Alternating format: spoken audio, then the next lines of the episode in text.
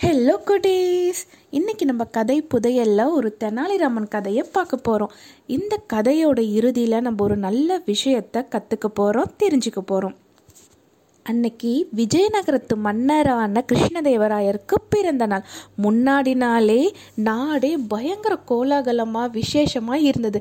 எல்லாரோட வீட்லேயுமே தோரணங்கள் கட்டி அங்கங்கே விதவிதமான விளக்குகள்லாம் ஏற்றி ரொம்ப மங்களகரமாக கோலாகலமாக எல்லாருமே அலங்கரித்து வச்சுருந்தாங்க.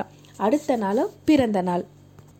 மன்னரோட பிறந்த நாளுக்கு வாழ்த்து சொல்கிறதுக்கு அதை இன்னும் சிறப்பாக செய்கிறதுக்காக வெளிநாட்டில் இருந்து நிறைய மன்னர்கள் தூதர்கள்லாம் வந்திருந்தாங்க. எல்லாருமே வந்து அவங்கவுங்க கொண்டுட்டு வந்த பரிசுகளை மன்னர்கிட்ட கொடுக்குறாங்க. அதுக்கப்புறமா பார்த்தோம்னா அந்த ஊரில் விஜயநகரத்தில் இருக்க மந்திரிகள் மக்கள் எல்லாருமே அவங்க ஆசையாக மன்னருக்கு கொடுக்கணும்னு நினைக்கிற பரிசை கொடுக்குறாங்க. அதுக்கப்புறமா தெனாலிராமனும் வராரு. அவர் பார்த்தோம்னா ஒரு பெரிய பொட்டலட்டை கொண்டுட்டு வராரு.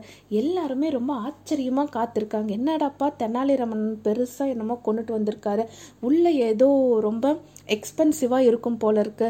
ரொம்ப ஒரு சிறப்பான பொருளாக இருக்கும்னு நல்லா யாவலோட பார்த்துட்ருக்காங்க மன்னரும் அந்த பொட்டலத்தை வாங்கி திறக்கிறாரு. திறக்க திறக்க காகிதத்தால் அப்படியே கீழே விழுகுது. அப்படியே அந்த பொட்டலம் சின்னதாயிட்டே போகுது. கடைசியில் ஒரு இறுதியாக ஒரு பொட்டலம் இருக்குது அதை பிரிக்கிறாரு. அதை பிரித்து பார்த்தா ஒரு புளியங் பழம் இருக்குது எல்லாருமே விழுந்து விழுந்து சிரிக்கிறாங்க.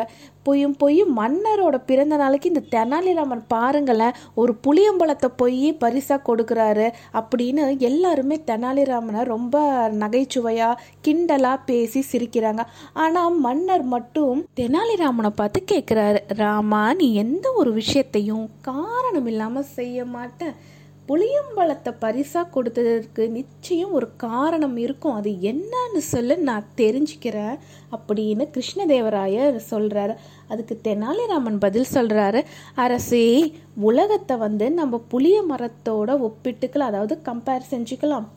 உலகங்கிற இந்த புளிய மரத்தில் ஒரு மன்னர் எப்படிப்பட்டவராக இருக்கணும்னா அந்த புளிய மரத்தில் காய்க்கிற புளியம் பழம் மாதிரி இனிமையானவராக இருக்கணும்.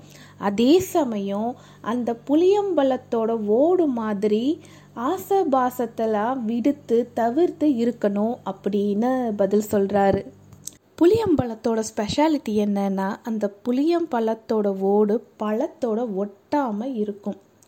உடனே மன்னர் வந்து தெனாலிராமன் கிட்ட சொல்கிறாரு ராமா இந்த பழத்தை வச்சு நீ எனக்கு என்ன சொல்ல வரங்கிறத நான் புரிஞ்சுக்கிட்டேன். ஒரு பொறுப்புள்ள மன்னனா நான் எந்த ஒரு ஆடம்பரமும் செய்யக்கூடாது.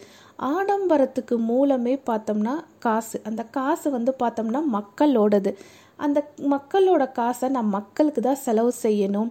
தனிப்பட்ட முறையில் எனக்கு நான் செஞ்சிக்க கூடாதுங்கிறத இந்த புளியம்பலம் மூலமாக நீ உணர்த்திட்ட. ரொம்ப நன்றி ராமா அப்படின்னு சொல்கிறாரு இனிமேல் என்னோட ஒவ்வொரு பிறந்த நாள்லையும் நான் கோயிலில் போய் அர்ச்சனை மட்டும்தான் செய்வேன். விஜயநகரத்தில் எல்லா ஆடம்பரத்தையும் நான் ரத்து செய்கிறேன் அப்படின்னு தெனாலிராமன் கிட்ட அரசர் சொல்கிறாரு தெனாலிராமனை பார்த்து சிரித்தவங்க எல்லாருமே தெனாலிராமனோட புத்தி கூர்மையையும் நல்லசை எல்லாருமே வாழ்த்துறாங்க.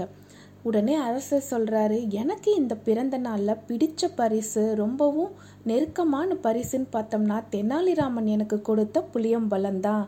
அதை கேட்ட உடனே எல்லாருமே கைத்தட்டி ஆரவாரம் செய்கிறாங்க ஸோ இந்த கதையோட கருத்து என்னன்னா வீண் ஆடம்பரம் கூடாது. இந்த ஸ்டோரி உங்களுக்கு பிடிச்சிருந்ததா குட்டீஸ்? பாய்